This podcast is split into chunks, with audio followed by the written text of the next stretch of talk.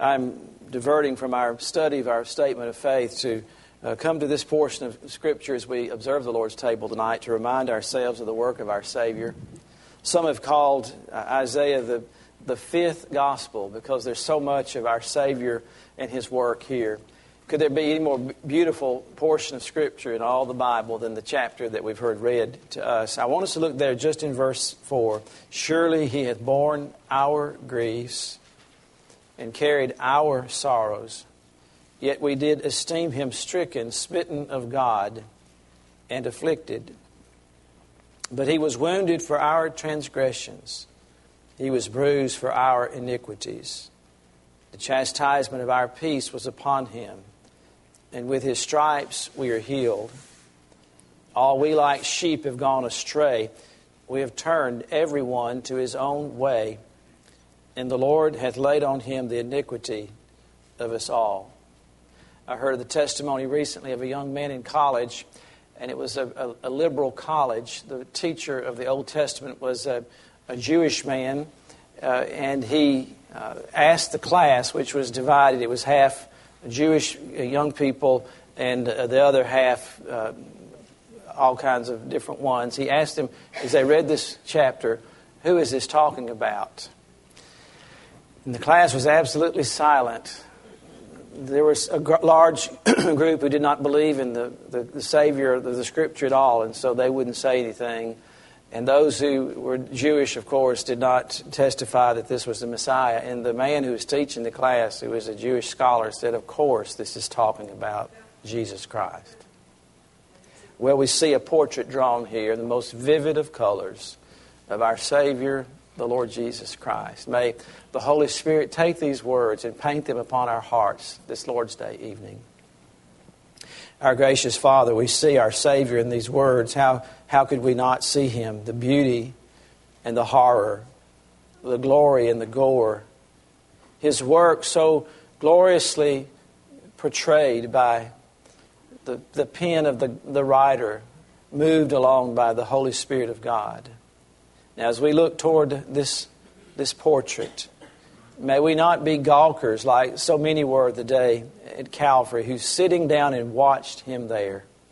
Oh, Lord, may we see your work here and show it to us afresh and anew. We pray in Jesus' precious name. Amen. If it had not been for our sin, there would never have been a place called Mount Calvary. Calvary was caused by the sin of human beings. As you read the verses before us, you cannot help but notice the repetition of the personal pronouns, our griefs. We did esteem him not. Our transgressions, our iniquities, our peace. All we like sheep. We have turned to everyone to his own way. The iniquity of us all. It is all about us, isn't it?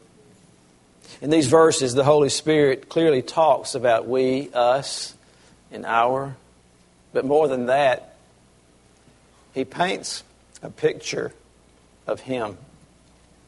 That's what the Holy Spirit does. He always draws attention to our lovely Savior. He never speaks of Himself, but always speaks to the second person of the Godhead, the Lord Jesus Christ. If I be lifted up, I will draw all men to me. Christ is central in these verses. You would have to cut out this chapter from the Bible to say that it does not. If it had not been for him, there never would have been a place called Calvary. We see these verses here that, that point out his work on our behalf. If you're going to memorize any portion of Scripture, surely this ought to be at the top of the list to rehearse it over and over in your heart and mind when you're fearful or when your sin is great or when the Savior seems far away. These verses will bring him near.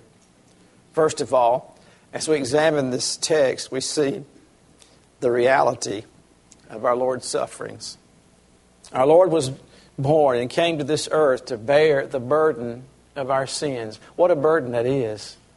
We saw this morning the verse, Come unto me, all you that labor and are heavy laden, and I will give you rest. Mankind is toiling under the weight of their sin. Most don't really realize it, they think I've just got a bad lot in life, or if I could just get a break, or if I could get a new job, or if I had people who liked me, or if I had another marriage, or lived in another place, or another time, there's always something, but they don't realize it is the weight of their sin that is crushing them to the earth. Our Lord was bearing our burdens at Calvary. Surely He hath borne our griefs and carried our sorrows. We see Him carrying the cross. They laid upon His back, beaten. The scripture tells us his visage was so marred you could not tell he was a man. No portrait painter has ever pictured Calvary as it really is. We could not gaze upon such a picture as the Holy Spirit describes for us here. Isaiah proclaims it Surely, surely he hath borne our griefs and carried our sorrows. He carried them all the way from heaven's glory to a, a, manger that was fit for animals and not the King of Kings and Lord of Lords. He carried it throughout his youth as people murmured behind his back about his illegitimate birth. He carried it throughout his uh, ministry here on earth, the choosing of those simple men who became his disciples. He carried it all the way through the, the mock trial and to Calvary and to the tomb and then his ascension on high. As far as the east is from the west, as far as the north is from the south, hath he removed our sins from us. Our sins have been buried out of the sight of both God and, and man. The hymn writer said, O Christ, what burdens bowed thy head, our load was laid on thee. Thou stoodest in the sinner's stead, bore all of it for me. A victim led, thy blood was shed. Now cloudless peace I see.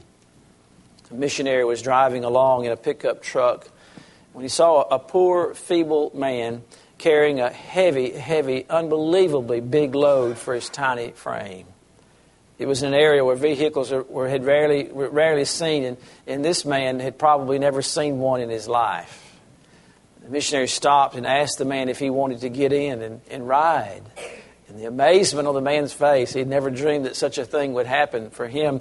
And the, the poor man climbed on the, the back of the pickup truck, and, and off they went. And a few miles down the road, the, the, the missionary looked back, and he saw the man standing in the back of the truck, still carrying his heavy load on his back and trying to keep his balance, holding on to his burden with one hand and holding on to the truck with the other. It was just struggling as they bounced down this road. And the driver stopped and he asked the man, Why don't you put your heavy burden down in the truck? And the man replied, Oh, I didn't know I could do that. So many are carrying their burden around. When the provision has been made, the power of Christ will remove your burden and your sin. We praise the Lord that He is able to carry us and to carry that heavy weight of sin. My sin, oh, the bliss of this glorious thought. My sin, not in part, but the whole, is nailed to his cross, and I bear it no more. Praise the Lord. Praise the Lord, oh, my soul. That's why we can sing, It is Well with My Soul tonight. Our Lord didn't come just to bear the burden of our sin, but He also came to bear the blame of it we did esteem him stricken, smitten of God, and afflicted. The word afflicted means humbled, degraded. What a group of words used here to describe the precious Son of God. Stricken, afflicted, smitten, humbled, degraded, suffering from a stroke from God's own hand. The Jews had a horror. If you read through the Old Testament, they had a horror of what they called the stroke of God. It denoted the horrible, incurable disease of leprosy. Like the time when King Uzziah was smitten with leprosy for intruding into the temple, and when Gehazi was stricken with Naaman's leprosy. To them, nothing could, worse could happen, but something worse has happened. The entire human race is under the stroke of God by reason of the leprosy of sin. It is an incurable uh, disease, an incurable situation that, that passes upon all men, for all have sinned, and all are born into sin. at Calvary, unbelievably, miraculously, amazingly, in a way that we cannot fully understand. God put the stroke that was on our back and that was our lot, and He put it on Jesus Christ. We cannot imagine how He suffered when He, who knew no sin, became sin for us, that we might be made the righteousness of God. Such suffering is beyond anything that we could think of or imagine. But not only do we see how real Christ's sufferings were, we also see here the reason for his sufferings. Verse 5 plainly tells us he was wounded. Why was he wounded? Why did he have to go to Calvary? He was wounded for our transgressions, he was bruised for our iniquities. The chastisement of our peace was upon him, and with his stripes we are healed. That word transgression is one of several words in the scripture that is used in the Bible to describe sin. One def- definition of the, in the Bible of sin means simply to miss the mark. We just don't measure up, we miss. The picture is of falling short of, of uh, a desired goal, and that we, we just don't make it. But the word here for transgression literally means to revolt. Imagine, it's one thing just to miss the mark. You still have missed it, you're still a sinner.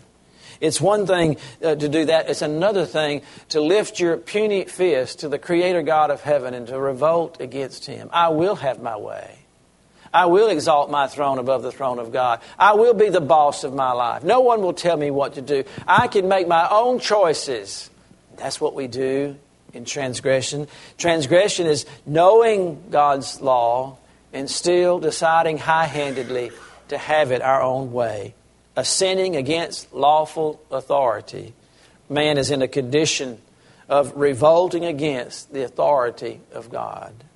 The angry crowd jeering at Jesus said, We will not have this man to reign over us. And that's what every sinner does in one way or the other, even though they might not come out and say it. I will live my life. I will not have this God, this Christ, to reign over me. The Bible declares that Jesus did always those things that pleased his Father. That can be said of none of us. It can only be said of Jesus Christ, he who did only those things that pleased his Father. Adam and Eve and all their descendants are known by their, in our defiance of God's will. But God the Son was wounded for us, taking our place that we might take His. Verse 5 tells us He was bruised for our iniquities. Now, that's another word in the scripture for sins, and this one is even a more putrid word. It means perverseness. Now, when we say something is perverted, the most horrible acts of mankind come to mind.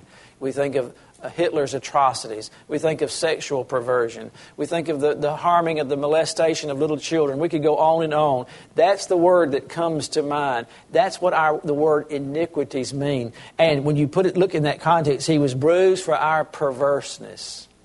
That which drives us opposite of God's holiness. We get that ugly, despicable word pervert from it. It means bent or crooked, to be off course. I was with a carpenter the other day, and he was going through a stack of, of two by fours, and he would pick them up and eyeball them, and he says, There's not a straight one in the bunch. Every one of them is crooked. And I said, That's just like us. We're all crooked. We're all sinners. We're all perverse. There's not a one in the bunch that's straight. We get no clearer picture of how perverse mankind is. The most vivid picture of that is at Calvary. When we gaze at Calvary, when we read the record of the gospel writers, we see the crowds gather there as if they were going to a sporting event. The Bible says, sitting down, they watched him there. Oh, they, they took a seat. Let's look at this. We've never seen anything quite like this. Let's see. He called, he oh, performed miracles. Let's see what he can do to get himself out of this. The, the horrible insinuations, the railings against our Savior. Stripped there, naked in front of them the gawking eyes of the created at the Creator, jeering and leering and, and scoffing him to scorn.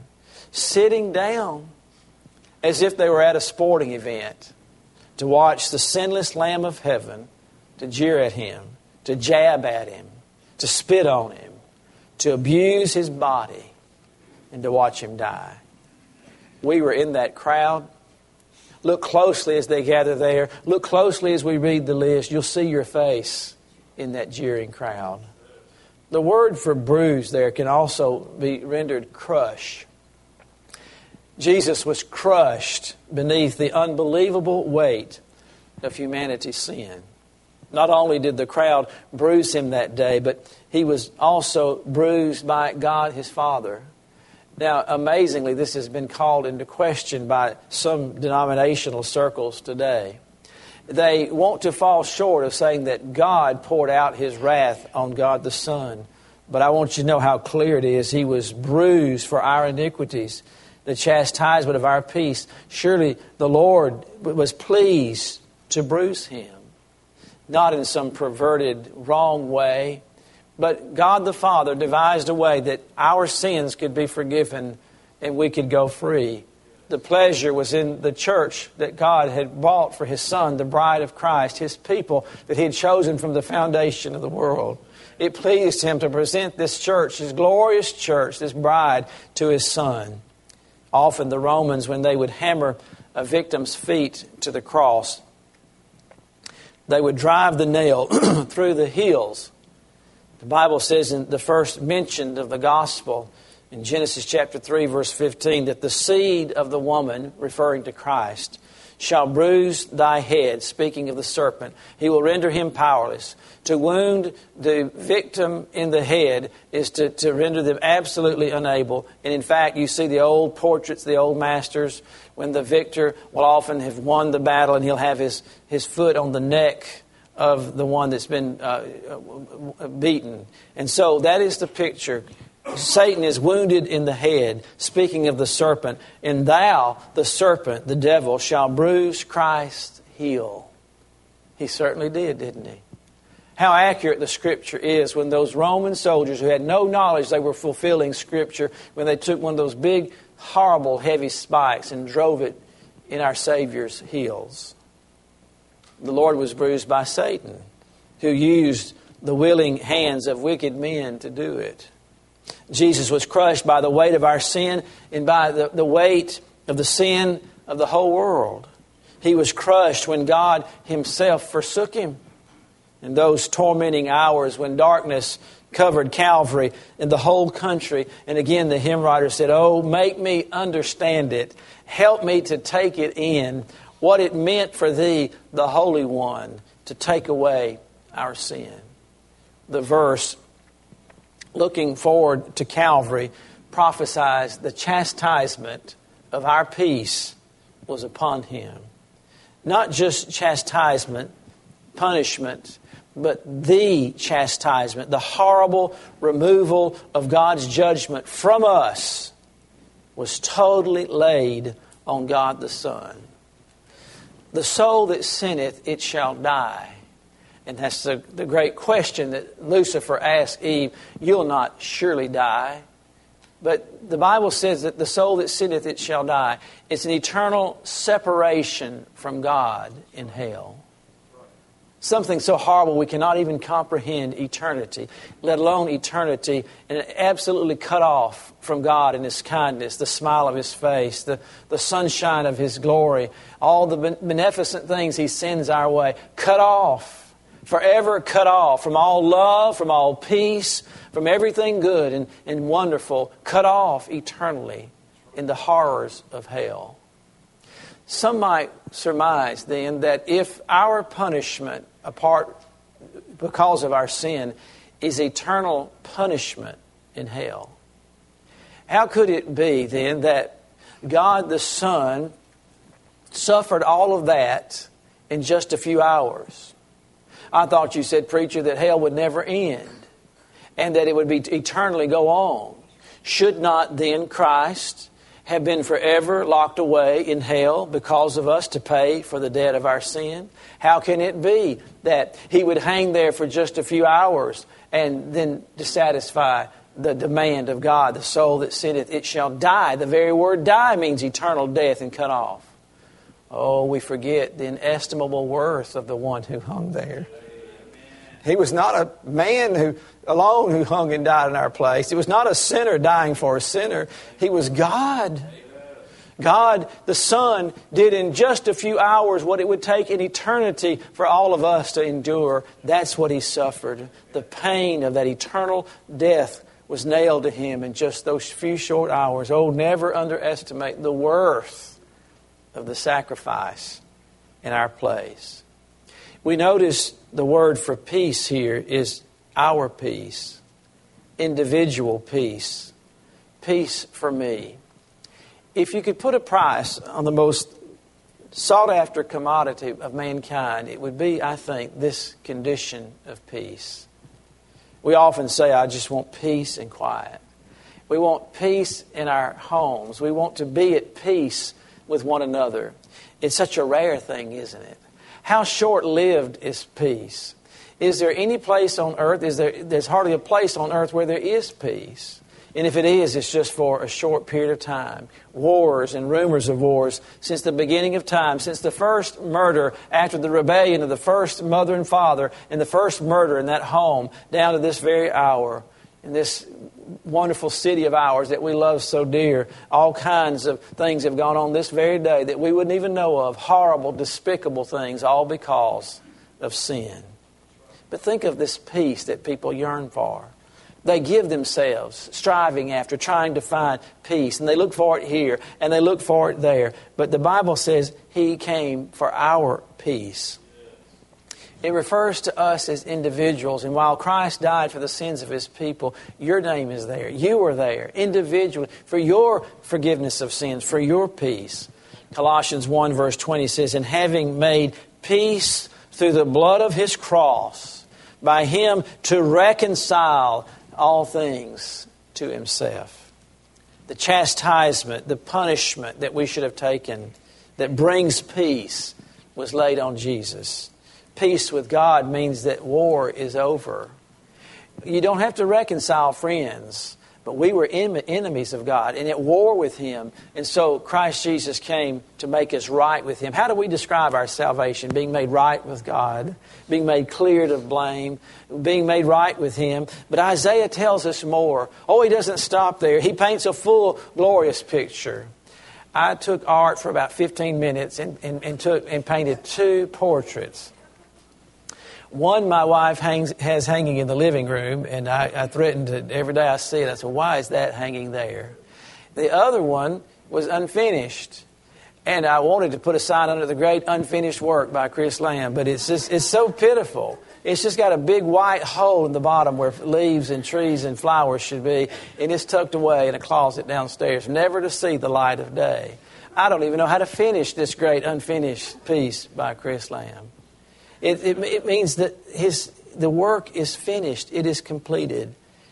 Isaiah tells us by his stripes we're healed. Christ's work on the cross has made possible for us one day, as Philippians 3, verse 21 promises, for us to have a body likened to his glorious body. It gets more and more wonderful, doesn't it? Not only are sins forgiven and the eternity of death forever separated from God is removed from us. And then we find out that one day, those of us in Christ not only are made right with Him and have our record clear and we're justified, but we'll get a new body one day. Praise the Lord. Just look in the mirror and say, Praise the Lord. This one day will be made right. It'll be made new. It'll be like it's supposed to be. During His earthly ministry, our, our Lord healed multitudes of people. I love to read the gospel records where he reached out and touched people who were hopeless. The woman with the issue of blood, the raising of people from the dead, those miraculous gifts of healing that he alone could do as the Creator, sight restored to people who'd never seen, uh, and parents who had their children raised to life we spent a great deal of time in our prayer meeting tonight praying for some of those situations, and we long to, to rejoice in hearing the healing of those that we prayed for. He never failed to heal completely, and he never charged a fee for doing it. It didn't matter if the person was blind from birth. It, there was no case too hard for him. I've heard the testimony of Joni Eareckson Tada, who was paralyzed in a um, diving accident as a teenager. And she, in her testimony, you ought to listen to it. She's a remarkable, remarkable woman. And she said one time she went to a Kathryn Kuhlman uh, healing crusade. And there she was. She had them take her right where she couldn't be missed. She said, They never looked at me, they never came my direction.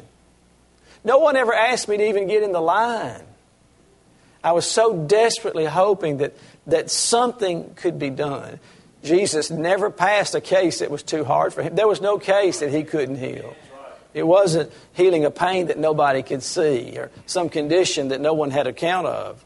These were people, the, the blind man said, You can say whatever, whatever. All I know is I was blind, but now I see. And you all knew I was blind from birth. There's nothing you can explain this away. It's clearly the creative miracle of the Son of God. That's what the, the Lord does. He, he did not heal everybody. I've heard some preachers say he, he healed everybody he came across. That's not what the scriptures say. But he never failed to those that he did heal to heal them completely. At the pool of Bethsaida, he picked out one crippled man in his sovereignty to heal him in John chapter 5. Isaiah's prophecy here tells us of Christ's healing ministry. And some have taken this to mean just about anything they wanted it to mean, but this we know. Our ultimate healing. Let me ask you this every person that Jesus healed, what happened after they lived their life? Even those our Lord touched and healed died. Did they not?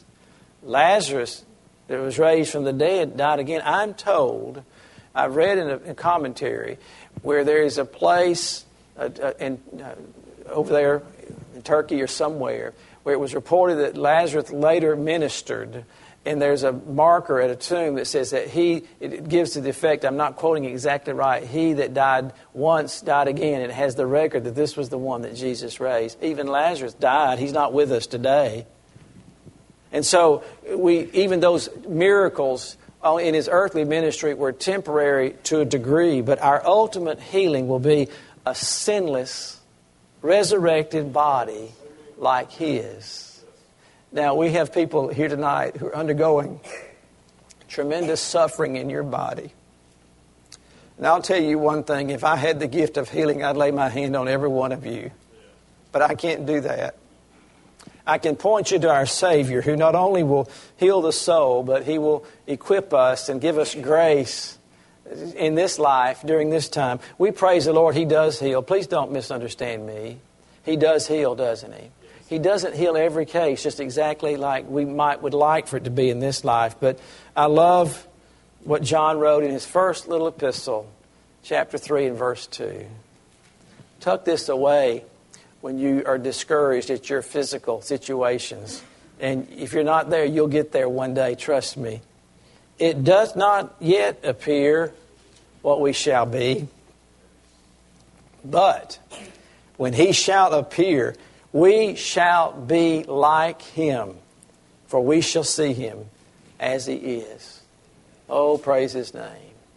Lastly, we see the result of Christ's sufferings. What did it accomplish? Look there in verse 6. All we like sheep have gone astray. What a pitiful picture. Sheep just going their own way.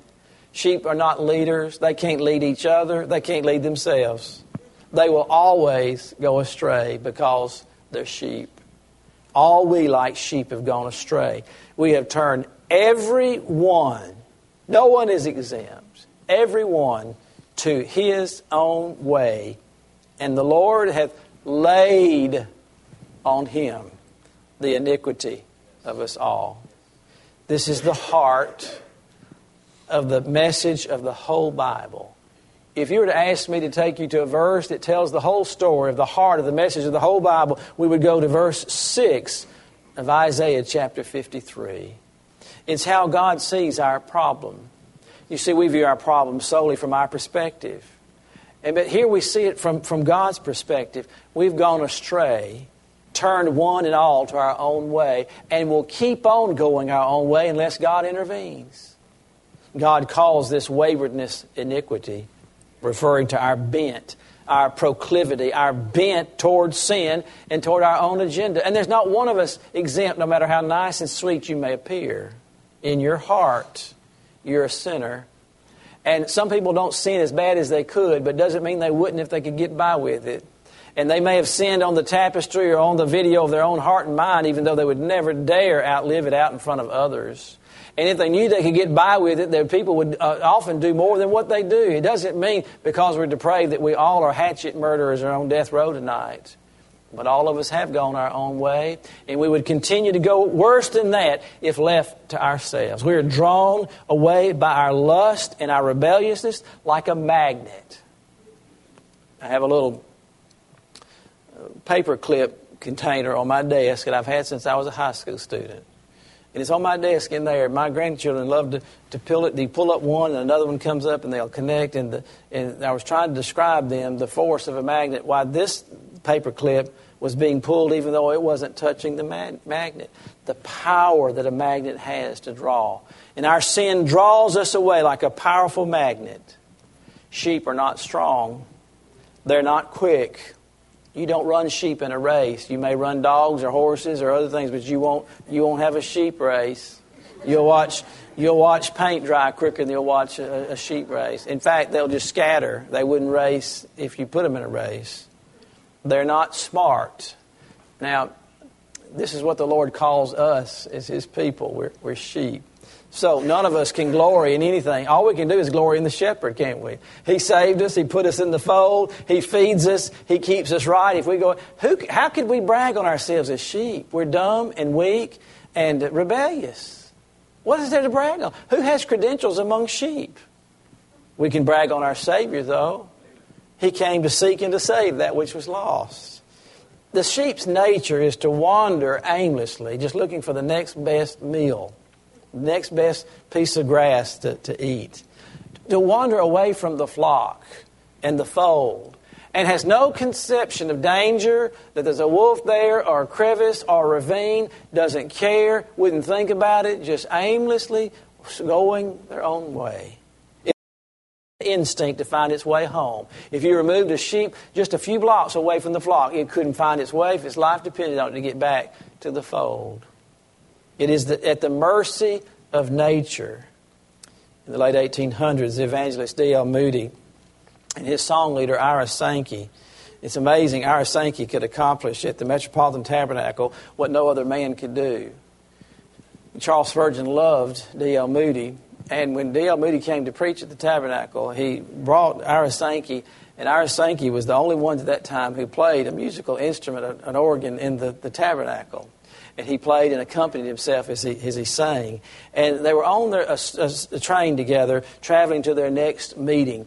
And, and Moody was thinking about his sermon, and, and Sankey was reading a magazine because he constantly published songbooks. In fact, all of the Moody's work practically was built off the songbook royalties that Ira Sankey published. And, and so they were a strong uh, duet, a duo, and a powerful force for evangelism for in the, the last two, uh, the 1800s.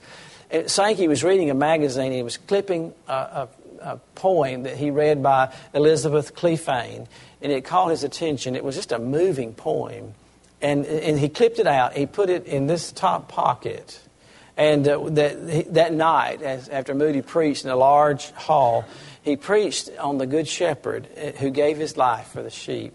And at the invitation, he called Sankey up on the stage and asked him to sing something appropriate to the message. Sounds like our former pastor he would do.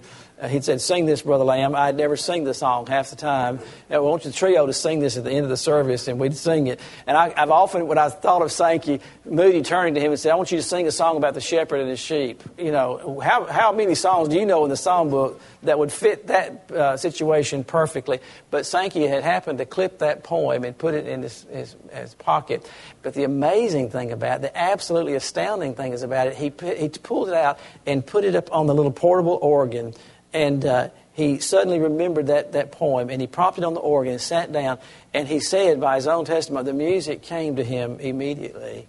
And he sang it on the spot. The last verse of that beautiful song that we have sung here from time to time, the 90 and 9, says, Up from the mountains, thunder driven. And up from the rocky steep there arose a cry to the gate of heaven Rejoice, I have found my sheep. And the angels echoed around the throne Rejoice, for the Lord brings back his own. Rejoice, for the Lord brings back his own. I'm glad to report to you tonight that the Good Shepherd finds us in salvation and brings us to the fold. And if we ever get out of the fold, you know what? He will come after every single one of us. He won't let us go. Do you know what he says? My sheep, what a personal pronoun. They're mine. You think he'll lose one of his sheep? Well, he might as well lose his right arm as to lose one of us. We're members of his body. My sheep, what? They hear my voice. They know the voice of the shepherd, and when he speaks, they come. They will not follow the voice of another. Rejoice, for I have found my sheep. Isaiah tells us how the Lord solves the problem. Verse 6 The Lord hath laid on him the iniquity of us all. What a transaction. Tis done, tis done. The great transaction's done. I am my Lord's, and he is mine. God transfers all of our sin from all of us and lays all of it on the Lamb of God, the Lord Jesus Christ. That's how He does it. That's how He can be both just and the justifier. He never violates one of His holy attributes, never breaks a law, and because the Son of God bore our sin, the perfect, spotless, sinless Son of God who came and took our place. That's how he does it. There's no other way. And for those who lean on the devices of man and religion to save them, for those who think they could work their way to heaven, not by works of righteousness which we have done, but according to his mercy he hath saved us, how could you add anything to the perfect work of the perfect Son of God? All we can say is, Hallelujah. What a Savior our gracious Heavenly Father. Hallelujah. What a Savior. Thank you for taking our sin and the, our iniquity is laid upon you. We pray as we partake of this memorial supper that you'd remind us of the great price that was paid for our sin. We pray in Jesus' name.